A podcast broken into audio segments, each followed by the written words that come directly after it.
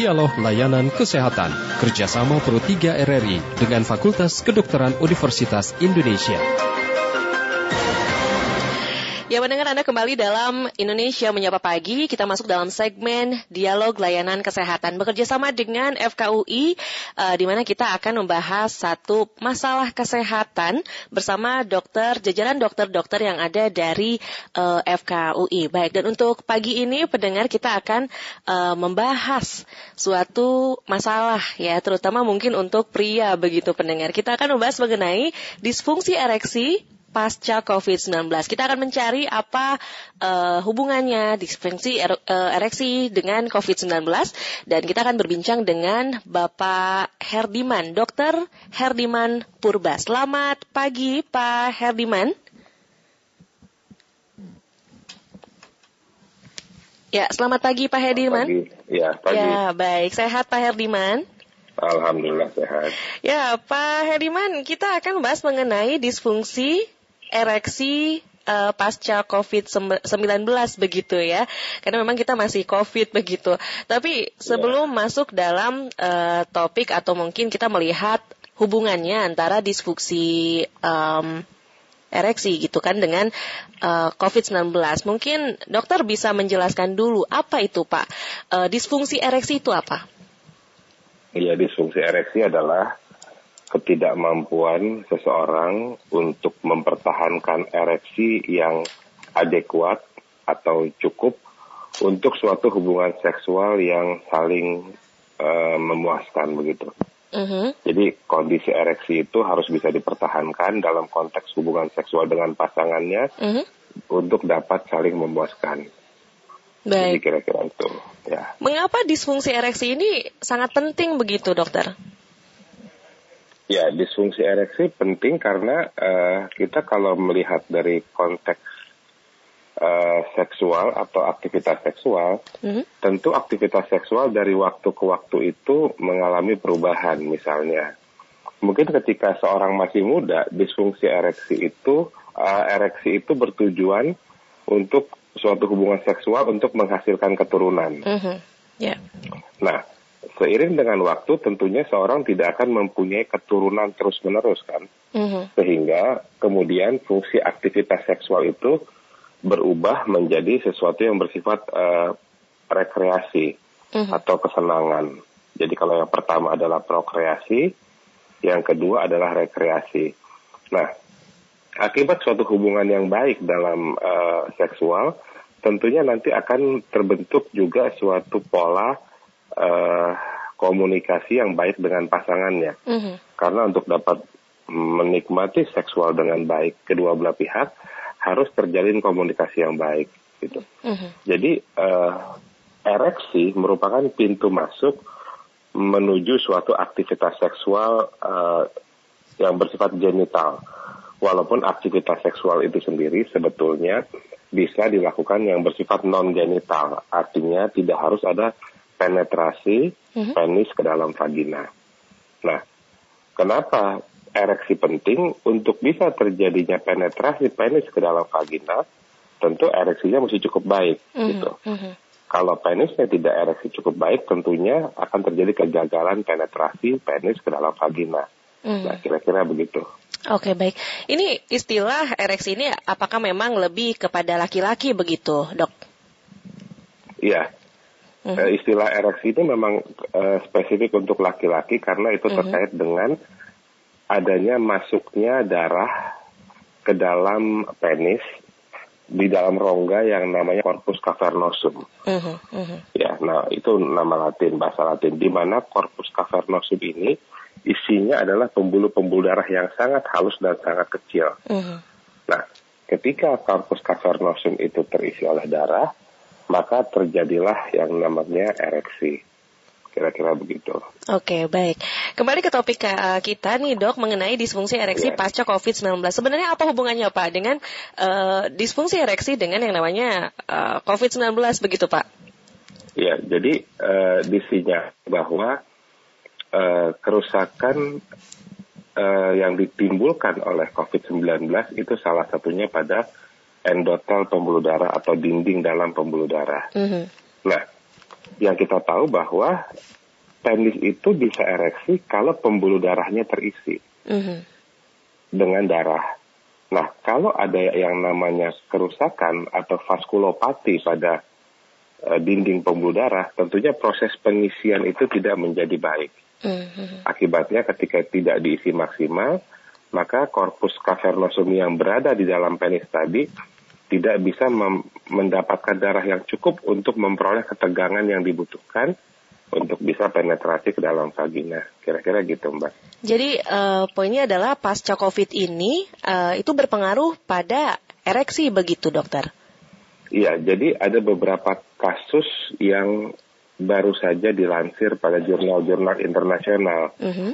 ya bahwa ternyata pasien-pasien dengan pasca COVID ternyata kok mengalami disfungsi ereksi. Mm. Lalu mereka mencoba me meriksa, ternyata oh ternyata ada kerusakan endotel nih atau lapisan dinding dalam pembuluh darah yang terjadi pasca infeksi COVID.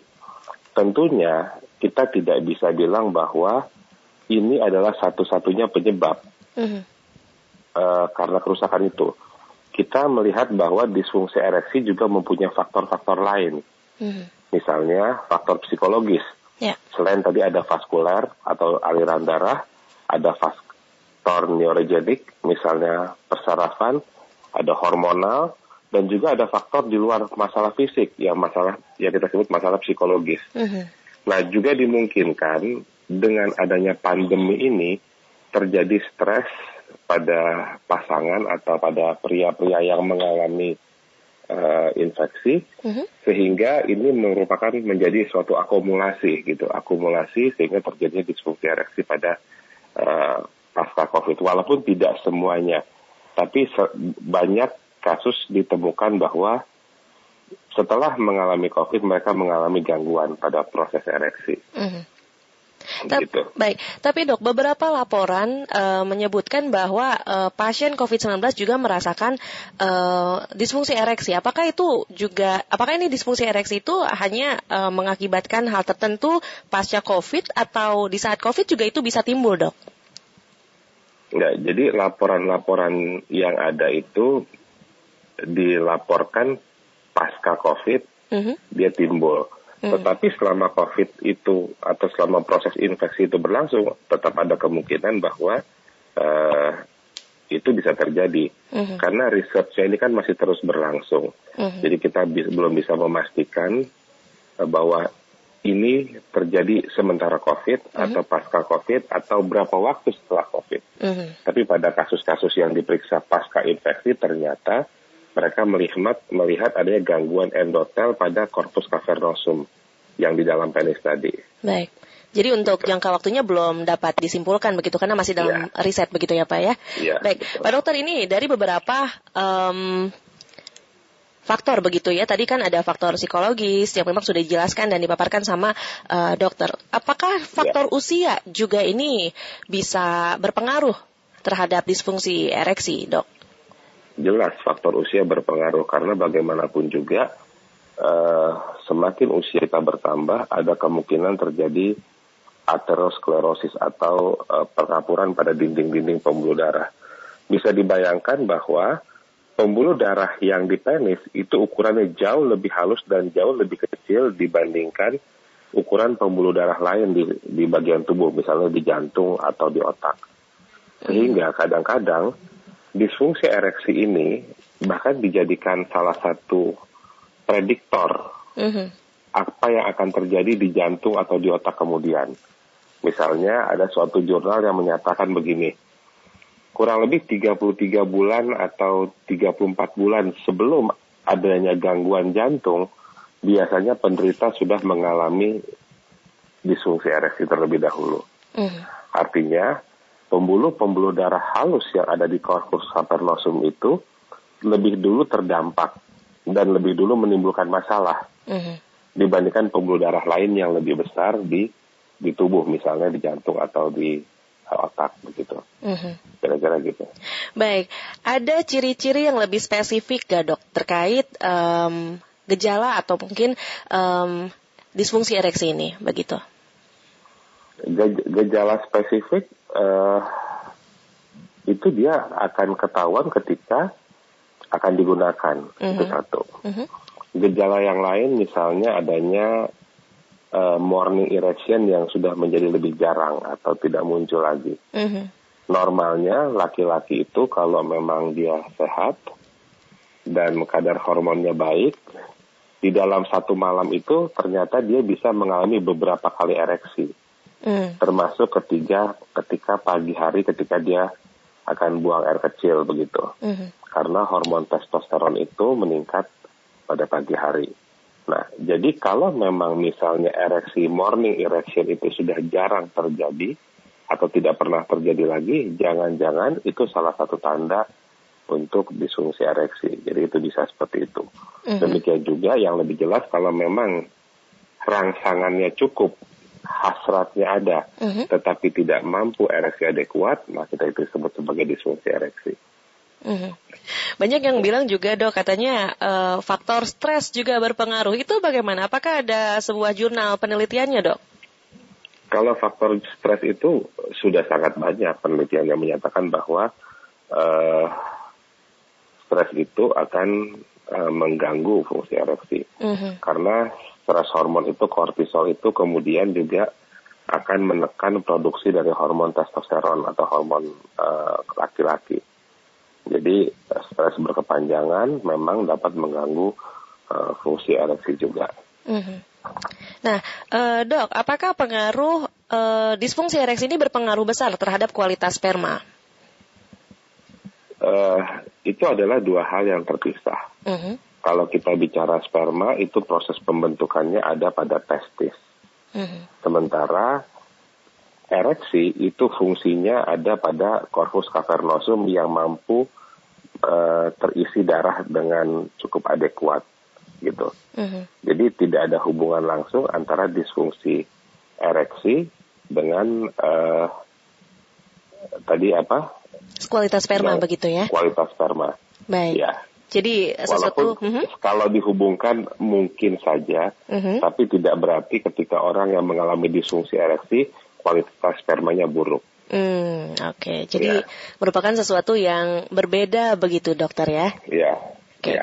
Baik, dokter. Apabila ada seorang pasien um, mengalami disfungsi ereksi, treatment seperti apa yang memang harus uh, diberikan kepada pasien tersebut? Ya, treatmentnya uh, sudah pasti tidak sama. Mm -hmm. Tentu ada uh, sejumlah pertanyaan yang akan diajukan oleh dokter kepada pasien terkait dengan permasalahan yang dialami, mm -hmm. baik itu secara fisik maupun secara psikologis. Mm -hmm. Nah, jadi nanti seperti di awal bahwa kita bisa menentukan masalahnya ini masalah fisik, mm -hmm. masalah psikologis atau gabungan keduanya. Nah, mm -hmm. jadi kalau seandainya masalahnya fisik, tentu dilihat masalah fisik ini berdampak kepada fungsi apa? Apakah fungsi aliran darah? Apakah fungsi hormonal? Mm -hmm. Apakah fungsi uh, saraf atau fungsi yang mana yang terganggu? Mm -hmm. Nah, kalau sudah jelas gangguan pada fungsi tersebut, maka kita akan atasi penyebabnya. Kita akan koreksi masalah-masalah kesehatan secara umum. Mm. Misalnya begini, ada orang penderita diabetes dengan kadar gula darah yang tidak terkontrol. Yeah. Kemudian dia mengalami disfungsi ereksi. Nah, yang kita lakukan adalah kita meng mengkoreksi uh, gaya hidupnya uh-huh. untuk kemudian mendapatkan kadar gula darah yang baik, uh-huh. baik melalui diet, olahraga ataupun obat-obatan. Uh-huh. Jadi kita coba lihat penyebabnya secara uh, terperinci. Jadi tidak hanya sekedar memberikan obat supaya dia bisa ereksi. Jadi Karena memang, kita, uh-huh. ya sering kali uh-huh. ketika kita obati masalahnya, penyebabnya itu, kemudian disfungsi ereksi menjadi terkoreksi. Uh-huh gitu. Jadi memang perlu uh, diskusi dengan dokter begitu dok ya? Betul. Karena memang ini beberapa kejadian, beberapa uh, kaum adam begitu mengambil jalan pintas uh. dengan mengkonsumsi obat kuat begitu. Nah itu bagaimana oh, dari iya. kacamata dokter? Ya, yang secara, secara sederhana bahwa obat itu mempunyai indikasi dan kontraindikasi. Uh -huh. Nah, kalau memang obat-obat kuat itu tidak diberikan dalam dosis yang benar, uh-huh. ataukah dalam indikasi yang tepat, tentunya bisa membahayakan. Uh-huh.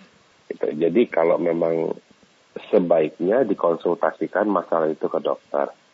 Uh-huh. Gitu. Jadi memang tidak disarankan begitu ya untuk mengambil jalan pintas ya. tersebut ya dok ya? Iya. Baik, ini uh, ter masih terkait dengan disfungsi ereksi begitu, Pak Dokter. Apa sih iya. sebenarnya yeah. jang uh, pengaruh jangka panjang yang akan terjadi apabila uh, seorang pasien atau seorang pria itu mengalami disfungsi ereksi? Oke, okay. jangka panjang apa yang akan terjadi? Kita melihat bahwa WHO itu menentukan bahwa fungsi seksual yang baik itu menggambarkan kualitas hidup seseorang, mm -hmm. Quality of life. Kenapa begitu? Karena memang uh, kita bicara dalam konteks eh, laki-laki uh, dengan disfungsi ereksi. Ketika dia membutuhkan aktivitas seksual untuk mengekspresikan perasaannya terhadap pasangan, mm -hmm. tentunya mereka ingin fulfill, ingin penuh, mm -hmm. ingin merasa mampu, ingin merasa bisa, ingin merasa uh, pada akhirnya diinginkan dan dibutuhkan. Mm-hmm. Nah, ketika perasaan ini kemudian hilang, tidak muncul, mungkin hal ini akan menyebabkan rendah diri yeah. atau keengganan. Nah, rendah diri ini kemudian bisa berdampak ke banyak hal. Misalnya masalah semangat dalam bekerja, dalam berkarya, berkreasi, Nah, ini yang kemudian pada ujungnya kita bicara quality of life. Mm -hmm. ya, jadi uh, dalam jangka panjang tentunya akan sangat mengganggu uh, kreativitas dan juga kualitas hidup para pria mm -hmm. kalau memang uh, itu terjadi dan didiamkan saja. Mm -hmm. Jadi mungkin uh, berpengaruh pada kepercayaan diri begitu dok ya? Iya. Baik, dokter kita tahan dulu karena kita uh, setelah mendapatkan seorang pendengar yang ada di line telepon kita sudah ada Bapak Udin yang akan memberikan pertanyaan. Selamat pagi Pak Udin. Selamat pagi, Assalamualaikum warahmatullahi wabarakatuh. Waalaikumsalam, silahkan Pak Udin. Ibu Sandy, Bapak Dr. Herdiman, ya. uh, dokter Fakultas UE, salam sehat semangat. Uh, sebenarnya apakah uh, disfungsi ereksi itu sama dengan mandul. Demikian terima kasih. Assalamualaikum. Waalaikumsalam. Terima kasih pertanyaannya Pak Udin. Dokter silakan mungkin langsung dijawab. Ya Pak Udin, terima kasih. Assalamualaikum warahmatullahi wabarakatuh. Jadi disfungsi ereksi dan mandul itu adalah dua hal yang berbeda. Mm -hmm. Ya, jadi mandul dalam terminologi umum itu adalah ketidakmampuan untuk memperoleh keturunan uh-huh. karena spermanya tidak cukup baik. Uh-huh. Sementara disfungsi ereksi adalah tidak ketidakmampuan untuk mempertahankan ereksi untuk suatu penetrasi ke dalam vagina uh-huh. untuk mencapai suatu hubungan seks yang memuaskan. Jadi orang yang tidak disfungsi ereksi bisa saja mandul, mm-hmm. gitu, ya.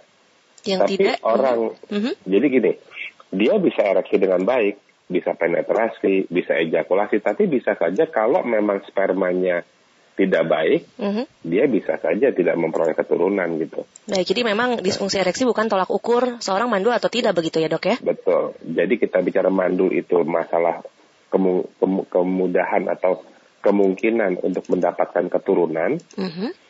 disfungsi ereksi adalah proses bagaimana sperma itu bisa dikeluarkan. Mm-hmm. Ketika diereksi dan kemudian diejakulasi, artinya sperma tadi bisa dikeluarkan. Mm-hmm. Gitu. Kalau spermanya baik, ketemu dengan sel telur yang baik, maka akan terjadi pembuahan dan terjadi anak. Mm-hmm. Baik, dok, ini uh, terkait dengan uh, banyak berita tentang makanan-makanan yang dikhususkan begitu. Ada kabarnya untuk uh, biar kuat makan daging kambing gitu kan. Ada hal-hal tertentu. Nah, ini dari kacamata medis sendiri, Dok, apakah hal-hal tersebut ini berpengaruh? Apakah ada makanan yang harus dihindari dan harus dikonsumsi gitu?